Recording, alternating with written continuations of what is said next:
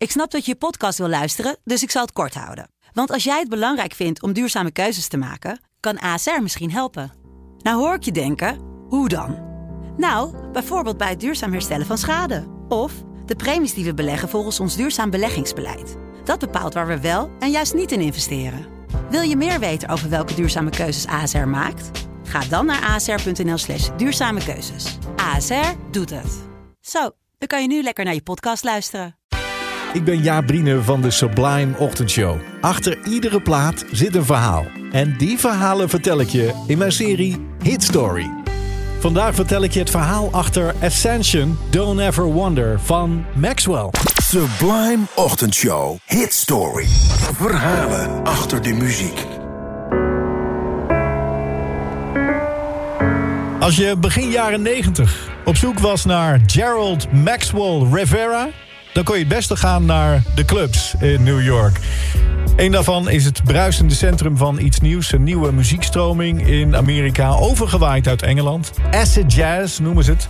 Het is een soort mengeling van jazz en funk, en soul en hip-hop. En Gerald is daar in die club waar ze dat draaien vaak te vinden... samen met zijn vrienden, want dat is echt zijn muziek. Muziek die hij zelf ook wel zou willen maken. Gerald is 19 jaar oud dan en zeer muzikaal. Hij groeide op in New York. Hij zong al in de kerk als kind. En op de radio luisterde hij, luisterde hij naar de muziek die toen populair was. In de jaren 80 dus. Patrice Russian, Rolls Royce, de SOS Band. Muziek met een vleugje elektronische invloeden... maar zeker ook een live gevoel. Twee jaar geleden kreeg hij een uh, goedkoop Casio keyboardje... en vanaf dat moment is hij zelf liedjes gaan schrijven daarop. En ook andere instrumenten leren bespelen. Zijn klasgenoten vonden hem altijd een beetje raar, een beetje verlegen, teruggetrokken jongen. Maar nu is hij 19 en nu durft hij wel. Hij is niet meer verlegen. Hij durft al op het podium te gaan staan. In de avond trekt hij door New York van club naar club... en hij spaart genoeg geld bij elkaar om een studio te huren... om een demo-tape te maken. Dat is zijn grote droom. Die maakt hij uiteindelijk en hij deelt hem uit onder zijn vrienden. En hij kent inmiddels aardig wat opkomende artiesten onder zijn vriendengroep. Ik noem een D'Angelo, ik noem een Erika Badu. Allemaal generatiegenoten. In twee jaar tijd schrijft Gerald zo'n 300 liedjes op dat keyboardje van hem.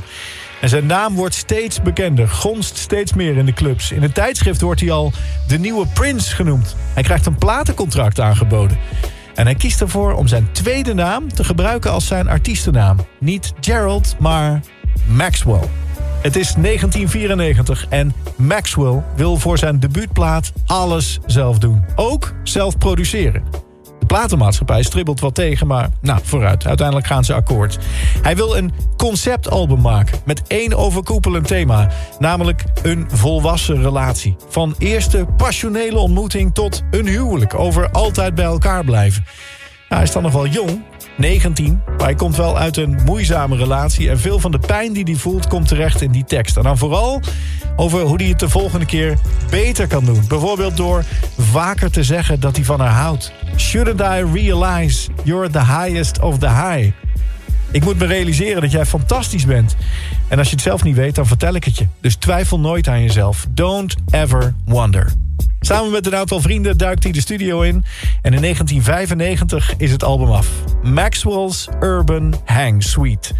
Dat album blijft vervolgens een jaar op de plank liggen. De platenmaatschappij is aan het reorganiseren. En ze hebben ook een beetje twijfels.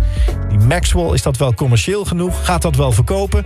Uiteindelijk, op 2 april 1996 komt het album uit. En de platenmaatschappij lijkt aanvankelijk nog gelijk te krijgen. Er gebeurt niet zoveel. Totdat in de zomer deze single uitkomt. En dat wordt een grote hit. Dat ene liedje over zijn grote liefde. Een liefde die van twee kanten wel uitgesproken moet worden... om zeker te zijn van elkaar. Om elkaar te verheffen. Ascension, Don't Ever Wonder... werd de doorbraak van Maxwell.